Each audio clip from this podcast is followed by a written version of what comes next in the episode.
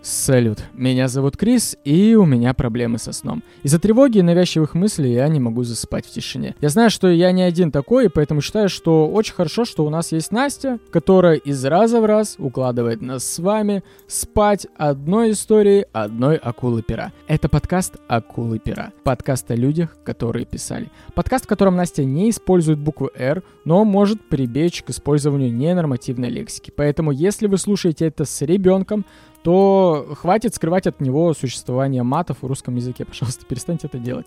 Лучше дайте ему послушать историю жизни Евгения Замятина.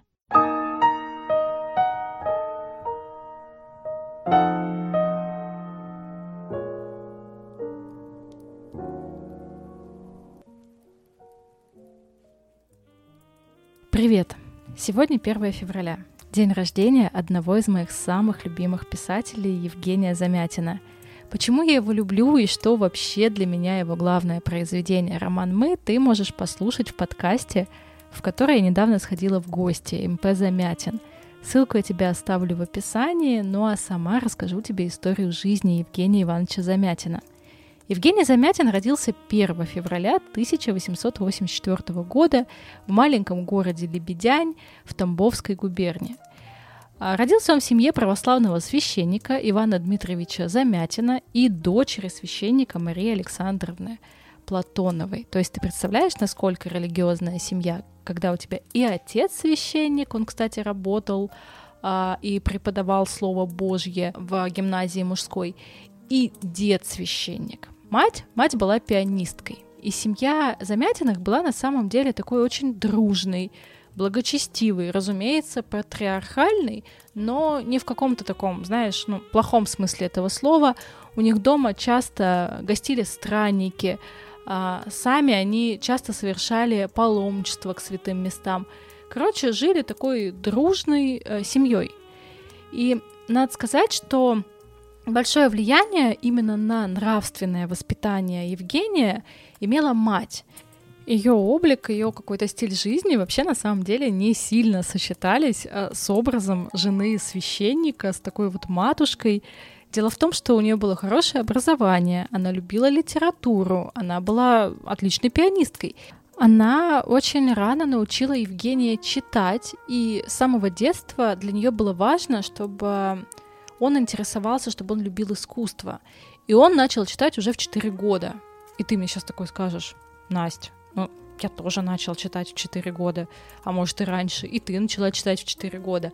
Да, но только я читала букварь, азбуку, ну, какие-то еще сказки по слогам. А он в 4 года уже читал Гоголя и другую серьезную литературу. Отношения со сверстниками у него не сильно складывались, потому что единственные его друзья были книги, и он потом в своей автобиографии писал, что у него в детстве было очень много одиночества и очень много книг. И он очень рано познакомился с Достоевским, и Достоевский долго оставался его таким а, старшим товарищем. А Гоголь, Гоголь был а, просто корешем. В 1893-1896 годах Замятин учился в мужской гимназии, в которой как раз-таки работал его отец. А вот в 1896 году его отправляют в Воронеж, и там он продолжает образование. В 1902 году он заканчивает а, Воронежскую гимназию и заканчивает золотой медалью. И это буквально один из тех случаев, когда золотая медаль действительно пригодилась, потому что он ее позже заложил э, в петербургском ломбарде за 25 рублей и так никогда и не выкупил. Э, учись хорошо, золотая медаль действительно полезная штука. И надо сказать, что в школе он на самом деле учился средне, ну как средне.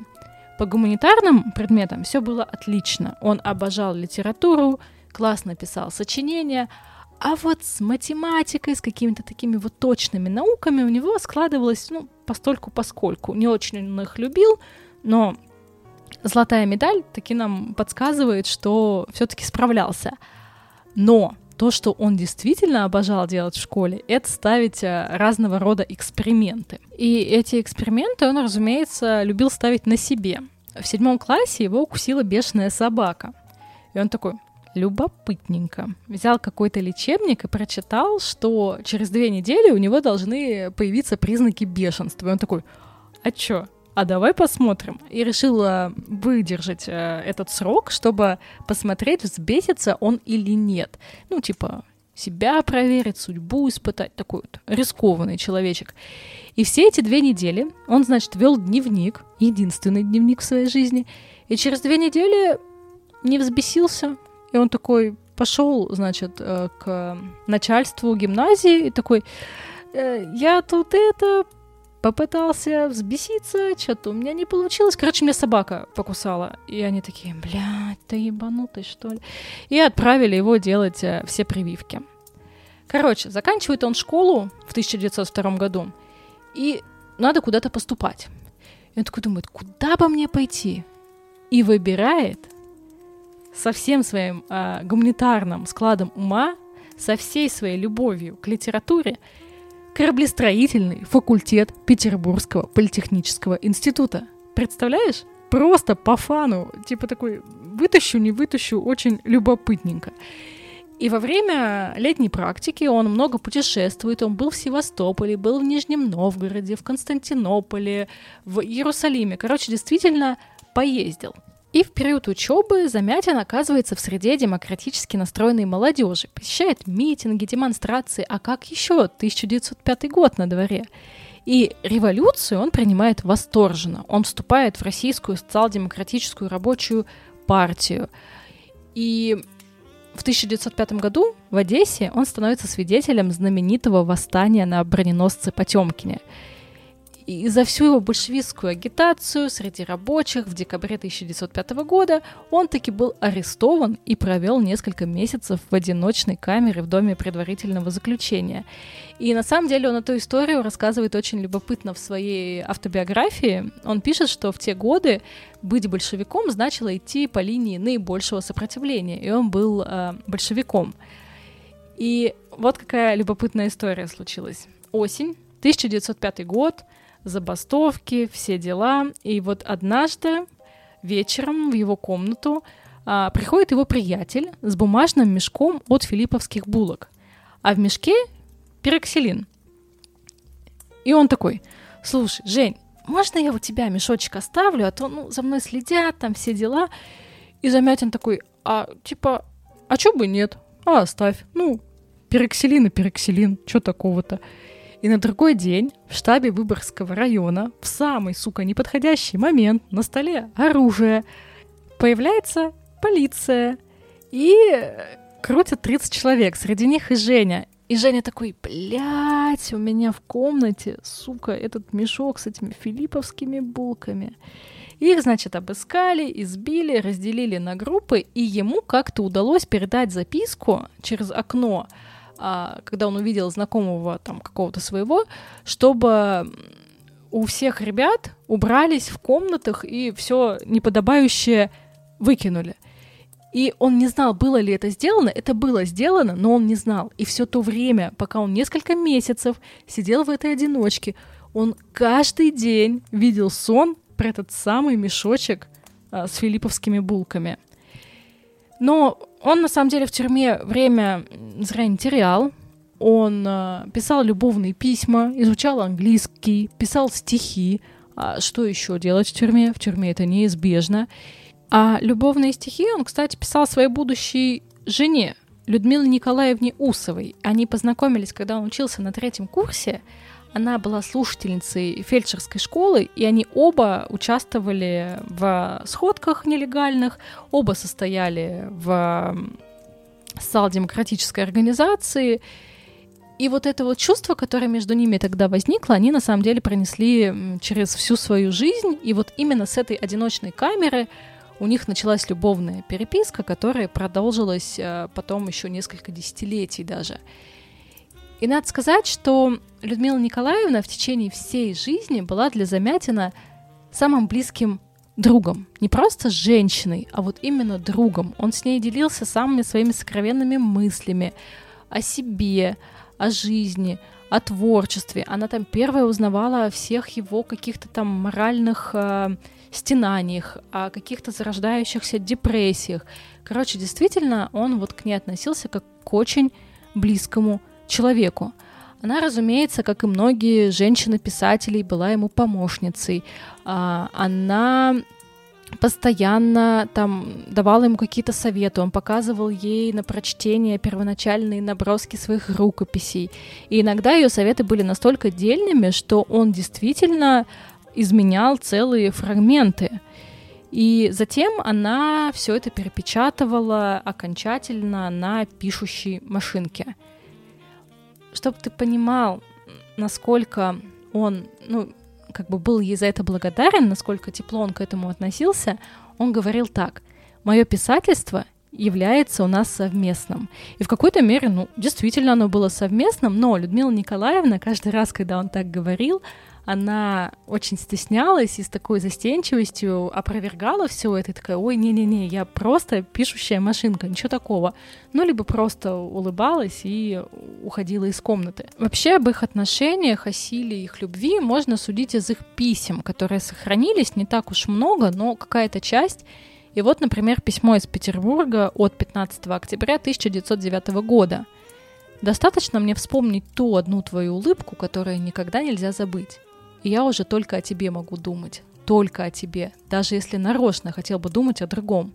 В этот момент весь мой организм как-то почти физически противится тому, чтобы не ты одна была в моих мыслях. И ты одна. И вот еще о чем я думаю. Есть в мире две силы – любовь и голод. Только две.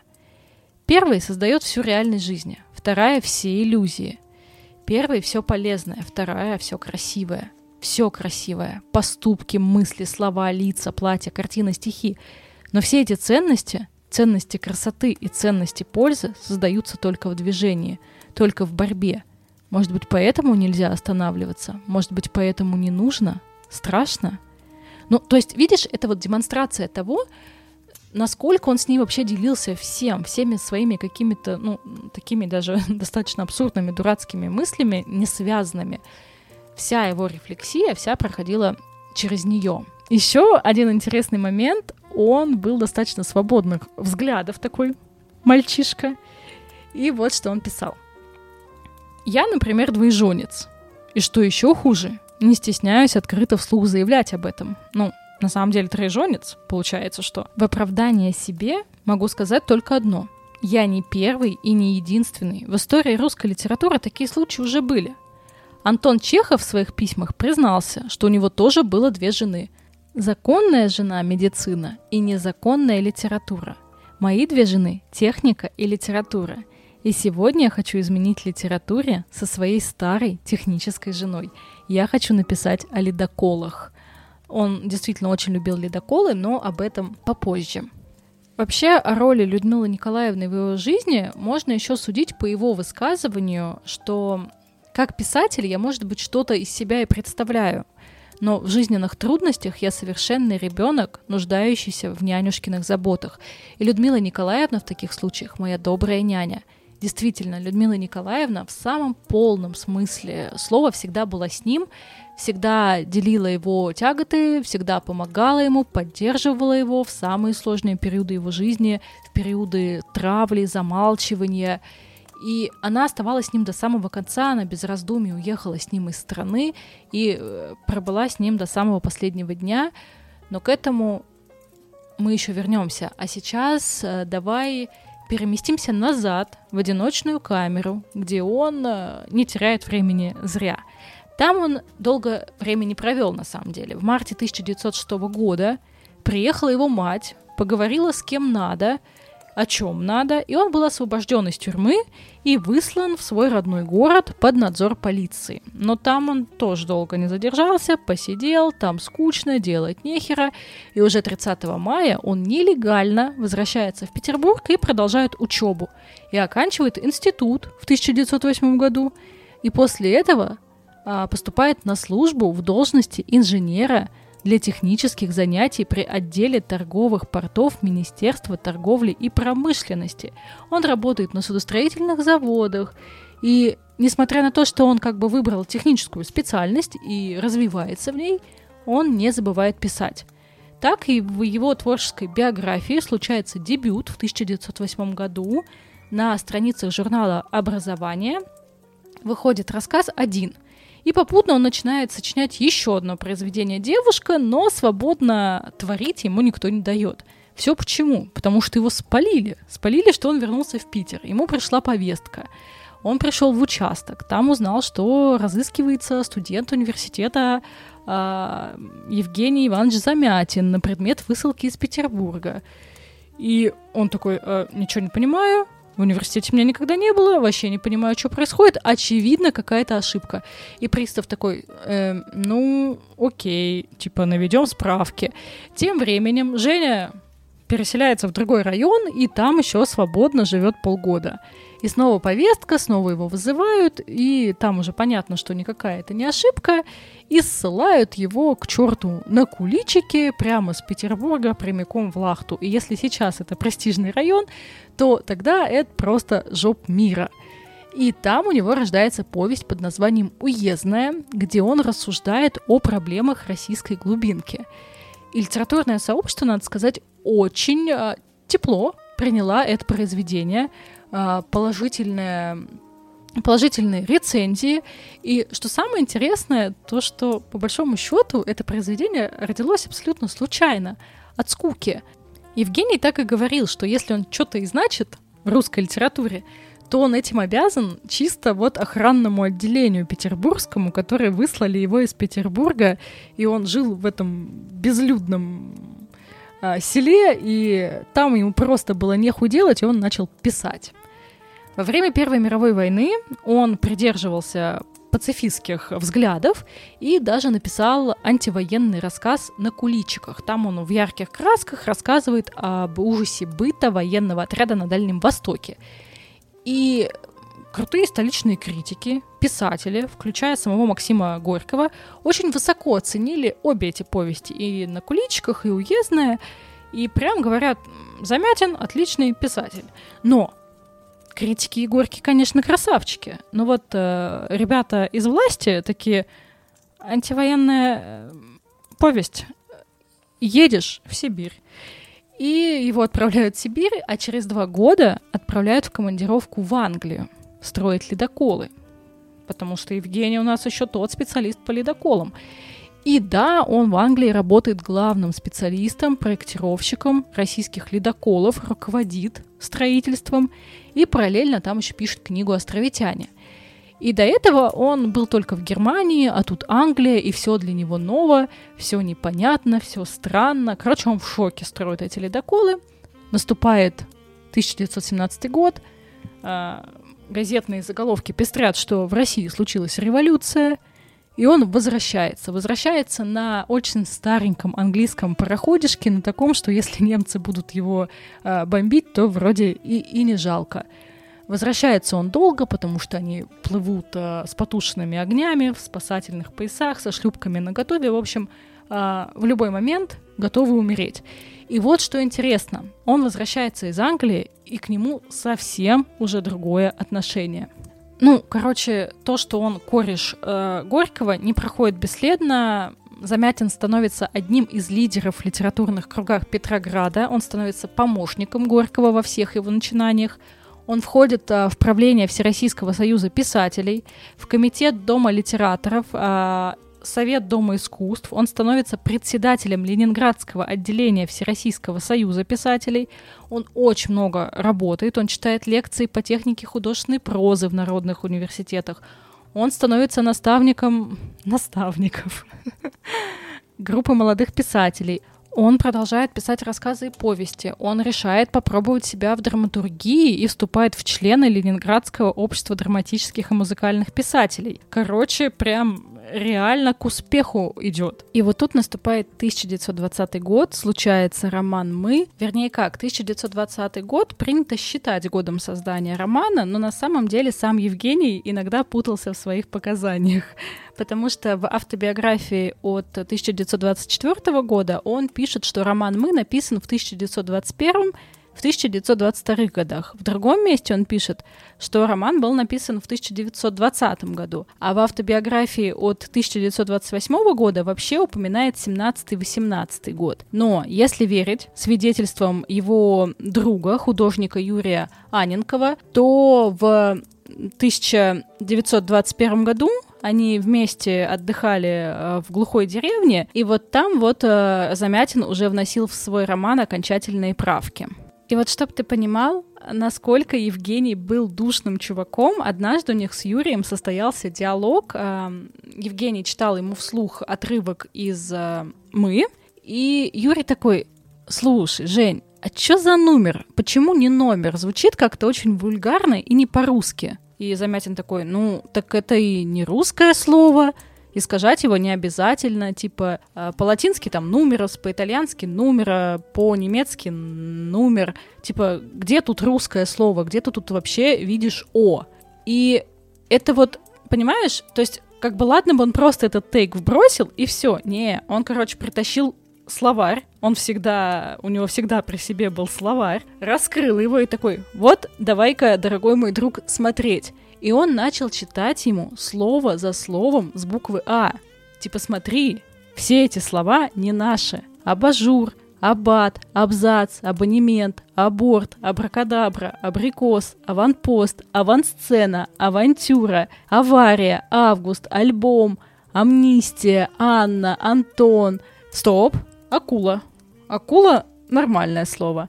Даже арбуз, черт возьми, не русский. Правда, французский арбуз больше похож на землянику, но ведь слово-то уже существует.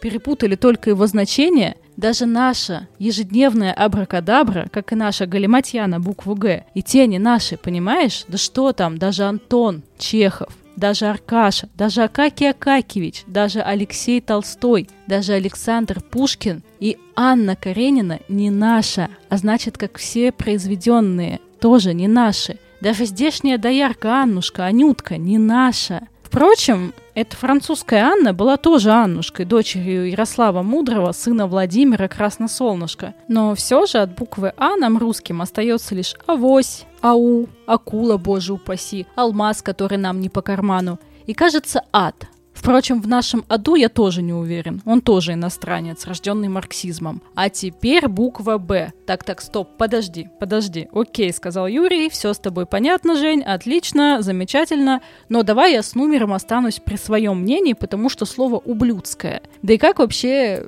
с поговоркой поступить как в номер, так и помер? Так очень просто. Очень просто. Смотри, как в номер, так и умер, ответил Евгений Юрию. Типа, все, только и всего. Ну и они, короче, успокоились, отодвинули словарь, сели пить чай. И тут Юрий такой, слушай, я что вспомнил? У Достоевского в «Идиоте», помнишь? Князю Мышкину в трактире на Литейной тотчас же отвели номер. И у Гоголя, у Гоголя в «Мертвых душах» там тоже Чичиков, остановившись в гостинице, поднялся в свой номер. Ну вот, вот, видишь, видишь, засмеялся Евгений. С классиками-то мы что с тобой будем спорить? Мы кто вообще с тобой такие? На то мы порешали, собственно. И вот, значит, в 1921 году Замятин отправил рукопись «Мы» в Берлин, в издательство, с которым у него был контракт, и одновременно предложил свой роман Петроградскому издательству «Алконост», надеясь прежде всего, что его напечатают в России. Ему очень хотелось, чтобы его напечатали именно в России.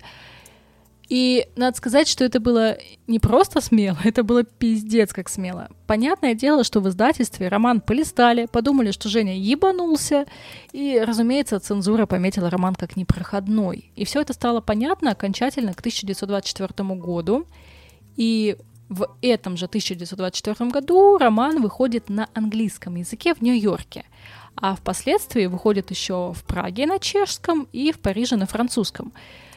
И вот тут интересный момент, что роман стал важной частью мировой литературы в переводе, прежде чем добрался до русского читателя. На русском языке роман «Мы» впервые был издан пражским журналом «Воля России» в 1927 году, и это было сделано без ведома Евгения, это было в сокращенном варианте, и что э, любопытно, это был обратный перевод с чешского языка.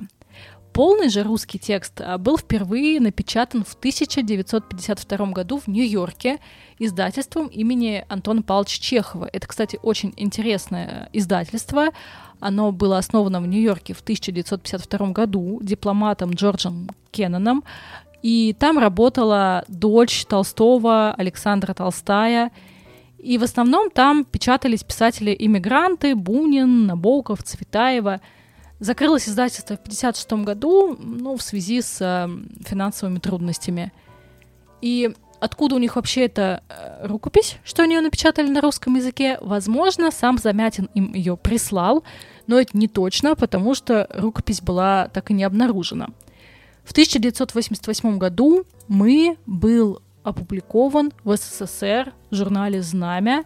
И это не а, нормативный текст. А, нормативным текстом сейчас считается а, тот, что был опубликован в 2011 году, после того, как был найден единственный авторский машинописный экземпляр. Такая вот история. Ну и давай поговорим о том, как вообще роман мы приняли в целом. И спойлер, ну такое. А, еще до публикации Горький, который на секундочку дружбан Замятина, я сейчас подумала, что Горький вообще-то вообще дружбан всех людей, как будто бы. Он оценил э, роман как непревзойденную хуету. И в личной переписке он такой, вещь отчаянно плохая. Усмешка холодная и сухая. Это усмешка старой девы. Короче, хуета. И э, Пришвин тоже э, в своем дневнике 21 декабря 1922 года вот что написал. Замятин построил свой роман на обывательском чувстве протеста карточной системе учета жизни будущего социалистического строя и, взяв на карту эротическое чувство, привел идею социализма к абсурду. Разумеется, социализм от этого ничуть не пострадал, но мне стало очень досадно, что столько ума, знания, таланта, мастерства было истрачено исключительно на памфлет, в сущности говоря, безобидный и обывательский. Знаешь, чем вообще интересна критика романа «Мы»? Это в том, что роман был не опубликован, а у критиков жопы горели. Потом это, конечно, станет нормой. Там история с Пастернаком нам это покажет. Но тогда, в тот момент, это был нонсенс. И там, короче, там у многих критиков э, горело, но, разумеется, были и неплохие отзывы. А, Яков Браун, например, отметил э, европейскую эрудицию Замятина, его тонкую инженерную работу над формой. Но а, в тот же момент он такой говорил, что, возможно, сам Замятин слишком инженер, слишком конструктор, чтобы ему самому вот э, выйти за зеленую стену, если ты понимаешь, о чем я. А, также Юрий Тынянов а, в литературном сегодня тоже признал э, роман достаточно удачным. Он отметил там стилистическое мастерство автора. Но при всем при этом очень интересно, что он оценивал роман вот именно с художественной точки зрения, а не с политической, как это делали многие.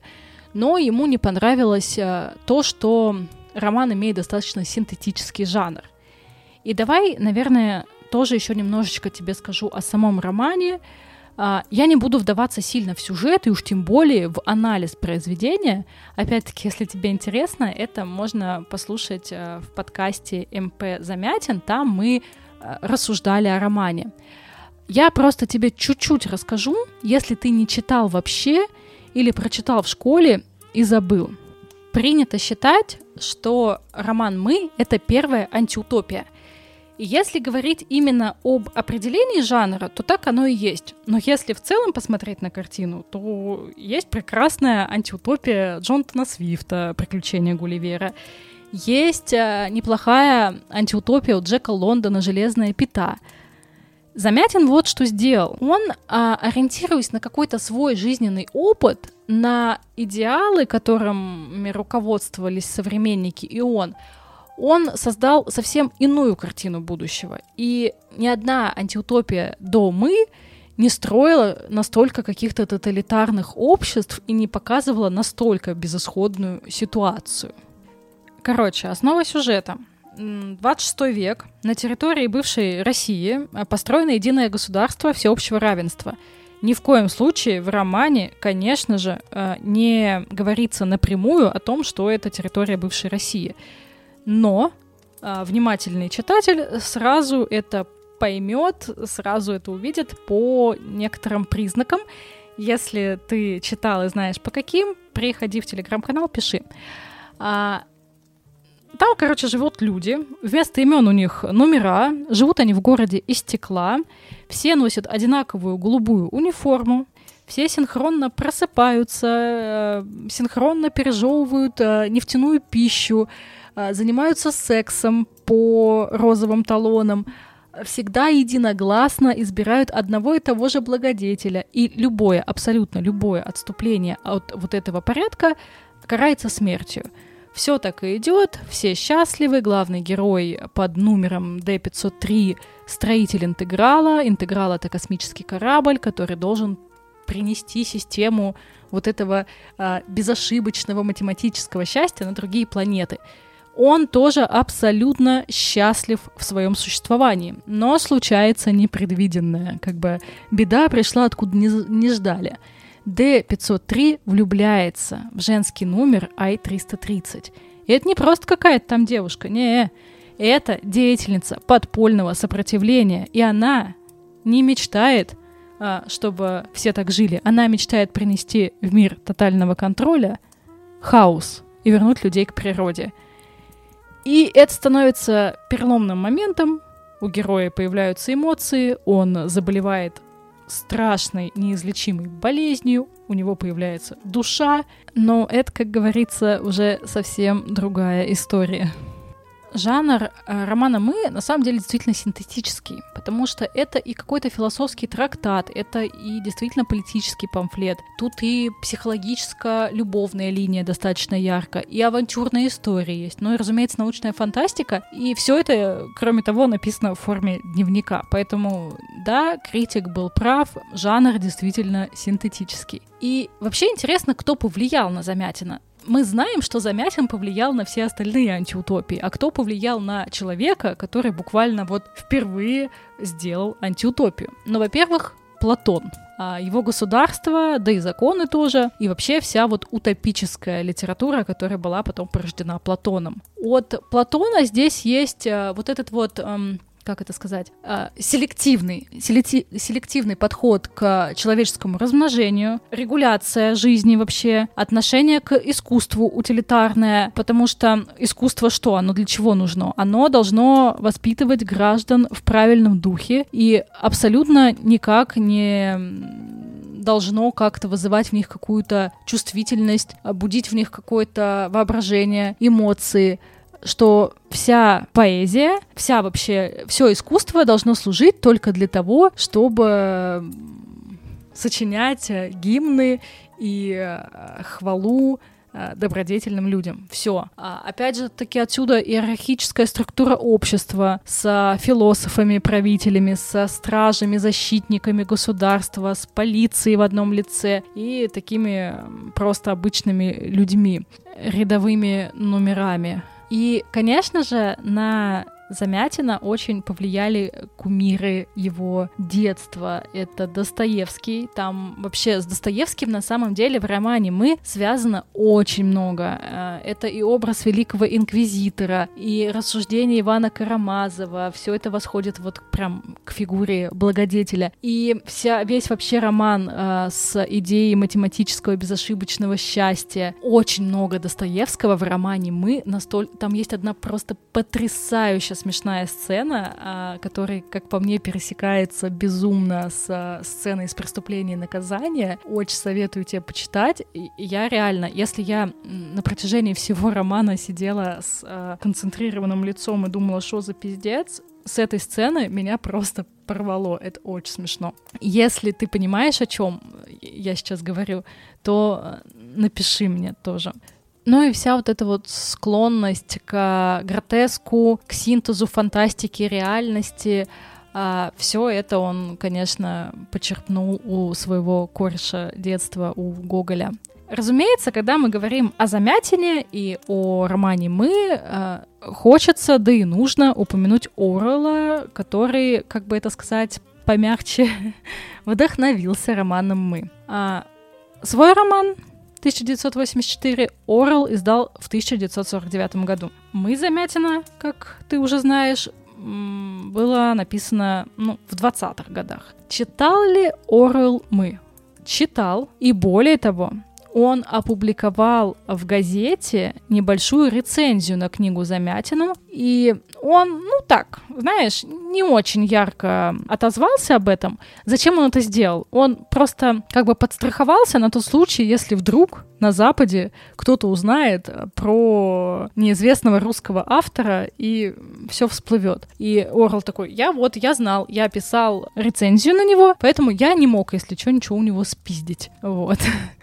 И романы действительно очень похожи. Вот смотри. И там, и там мы видим тоталитарное государство. А, единое государство Океания. И там, и там а, во главе государства стоит а, такой вот некий благодетель, либо большой брат, который все контролирует, а за всем наблюдает. Сюжет очень похож. Государство превратило всех людей в безликую послушную массу, которая просто обслуживает интересы недосягаемой элиты. Инакомыслие, разумеется, подавлено, любое отхождение от правил карается. А в Оруэле это промытие мозгов, а в у это ограничение центра фантазии. Сюжет и там, и там строится вокруг мужчины и женщины, которые друг друга влюбились и после этого вступили в борьбу с тоталитарным режимом.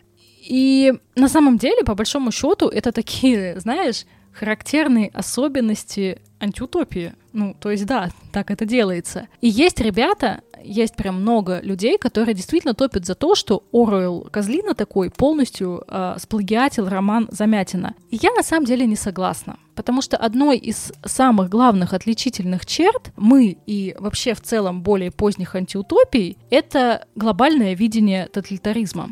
Потому что, смотри, когда Замятин писал «мы», это была как бы, ну, фантастика, предсказание, что ли, потому что коммунизм только-только набирал свои обороты, о фашизме вообще еще не все слышали даже. А вот когда Орвелл писал 1984, вот он-то уже говна всякого повидал. Там и война, и холодная на подходе, и коммунизм во всей своей красе. У Замятина тоталитаризм такой, знаешь, чистый, я бы даже сказала стерильный. Это просто отсутствие индивидуальности. Это вот э, одинаковые там прически, безликая одежда. Это вот толпы граждан, которые с энтузиазмом э, идут все стройным маршем на работу, свидание, учебу, куда угодно. Но если присмотреться, то там есть какая-то, хоть и маленькая, но надежда, что если ты вдруг проявишь какую-то силу, какую-то смелость и последуешь за зеленую стену, то ты можешь обрести свободу, ты можешь стать творцом своего будущего. Да, шансов мало, но в целом это возможно. А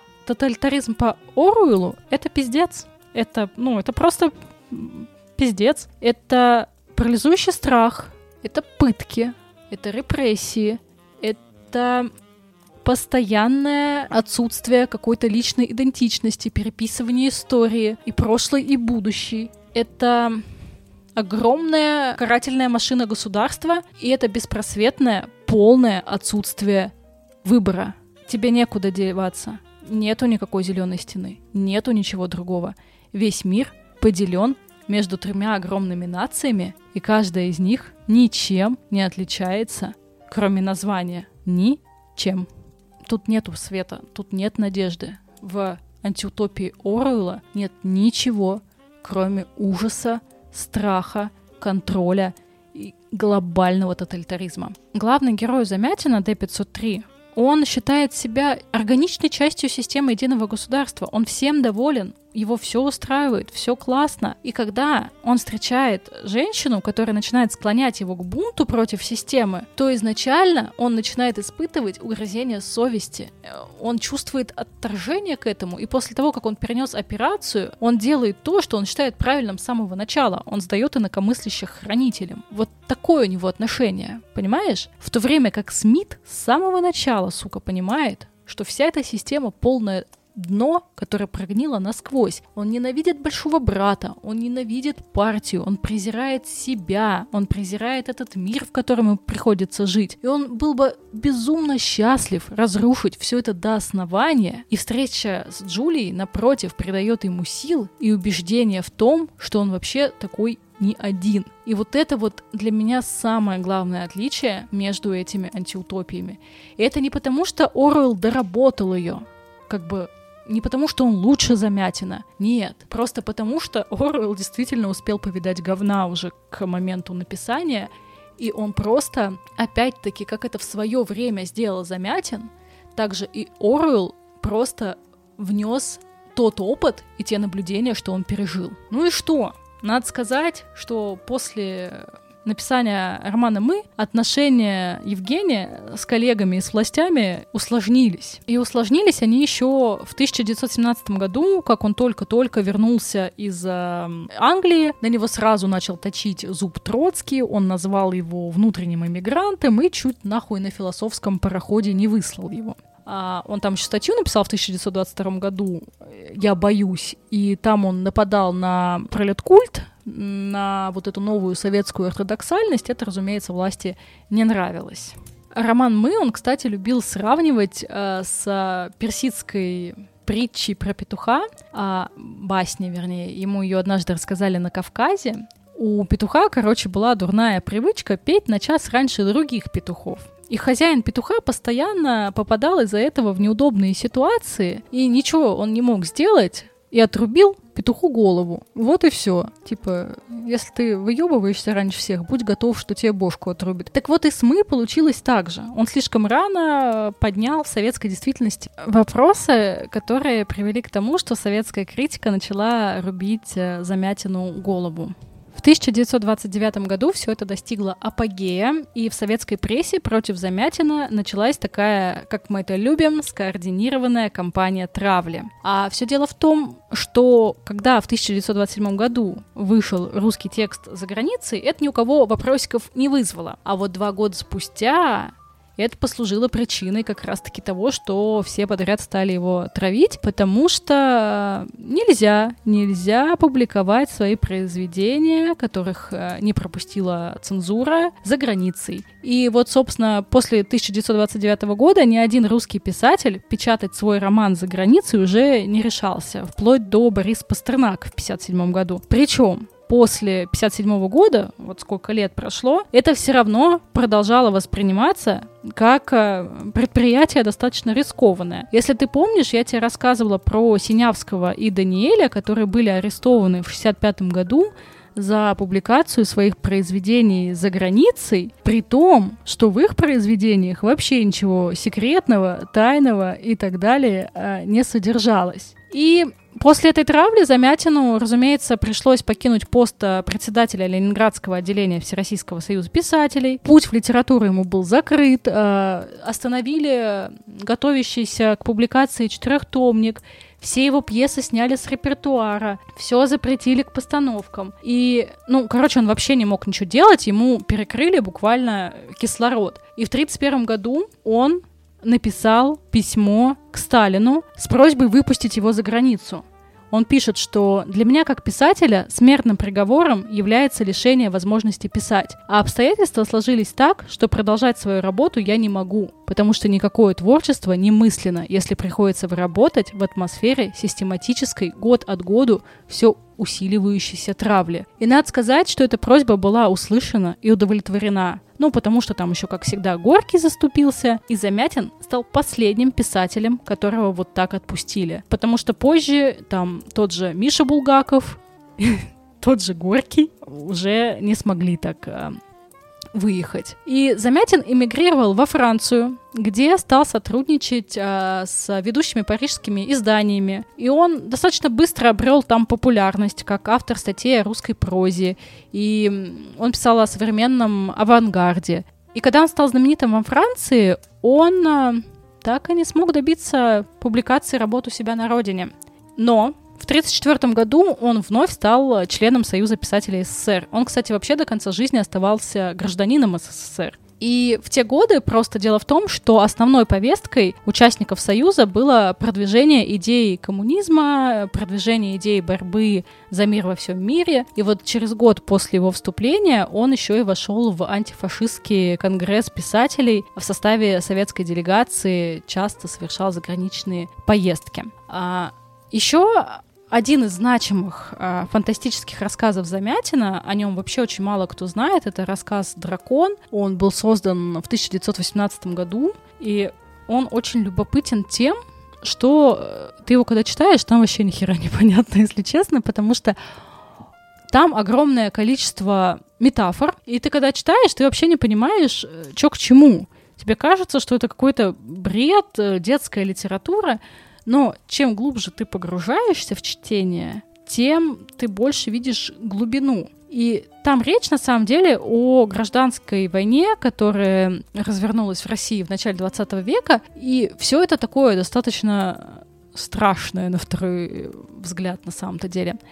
В 1928 году он работал над произведением «Скифы». Он работал над ним более 10 лет, посвятил всего себя этой работе но так и не смог ее закончить. Во время своего пребывания во Франции он э, видит, как мощно, быстро, стремительно развивается кинематограф, и ему тоже очень интересно попробовать. И он сотрудничает э, с Жаком Компонезом, он пишет сценарий м, к картине «На дне», и потом он еще такое решает, что «а что мелочиться?»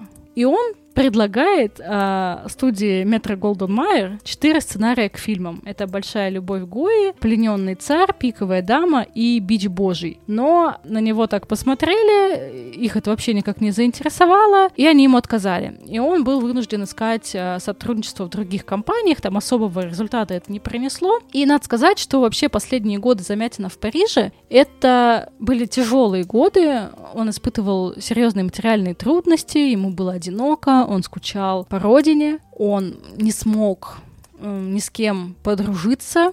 Ну, с большинством иммигрантов у него не складывались, потому что они покинули Россию десятилетием ранее, они уже вообще жили другой жизнью, и как-то вот они не сконнектились. И кроме нищеты в последние годы жизни его мучила болезнь, и врачи так и не смогли с точностью установить, что это была за болезнь.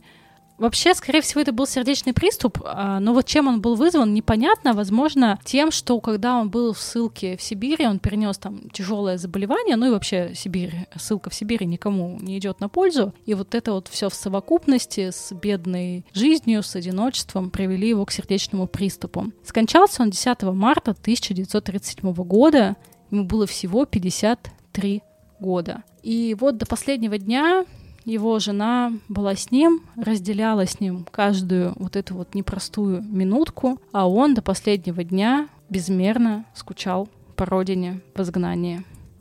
Спокойной ночи. Я ненавижу, блядь, антиутопии. Знаете почему? Знаете почему? Потому что всегда происходит вот это. Какой-нибудь человек пишет свою антиутопию. Все говорят, не, ну этот он выдумщик, конечно. Так загнул, так загнул, просто фантастика какая-то. Затем кто-нибудь из правительства такой, «Э, эй, мужики, гляньте, что написано. А, а почему мы так никогда раньше не делали? Отличная же идея, давайте попробуем. А потом еще спустя время читатели такие, а, вот что он имел в виду. И книга становится культовой. Хватит, пожалуйста, подавать им идеи, прекратите. А вот что вы можете сделать безопасно и что нужно сделать, это послушать подкаст про Замятина в подкасте МП Замятин. Там Настя сходила в гости к ведущим подкаста, и они обсудили это произведение в честь как раз-таки дня рождения автора. А еще, если вам вдруг понравился этот выпуск и вы хотите поблагодарить Настеньку за него лично, то вы всегда можете оставить чаевые за этот выпуск в удобном сервисе чаевых буквально в два нажатия. Там очень похожая система, как у таксистов, но Настя тоже не хуже таксиста, я считаю, а у нее так-то тоже был был свой бизнес, а подкаст это для души, э, знаете ли. Да, и, и история, она в дороге вон какие рассказывает. Ссылка на сервис чаевых будет в описании к выпуску, там же будет ссылка на подкаст МП Замятин и ссылка на эксклюзивные выпуски, да, доступ к которым вы тоже можете разблокировать для себя дешевле, чем поездка в экономии по низкому коэффициенту. Э, а хватит вам этих эксклюзивных выпусков надолго, уж поверьте. И главное, помните, что подписка на эксклюзивные выпуски — это поддержка жизни основного подкаста, который существует за счет вот этих самых эксклюзивных эпизодов. Также не забывайте, пожалуйста, ставить сердечки в Яндекс Музыке, если слушаете там, или оставлять отзывы в Apple iTunes, если слушаете там. Это очень-очень помогает продвижению подкаста. Залетайте в телегу к Насте, так как она вас просила туда залетать. Делитесь там своими мыслями. Ну а мы с вами, разумеется, скоро услышимся.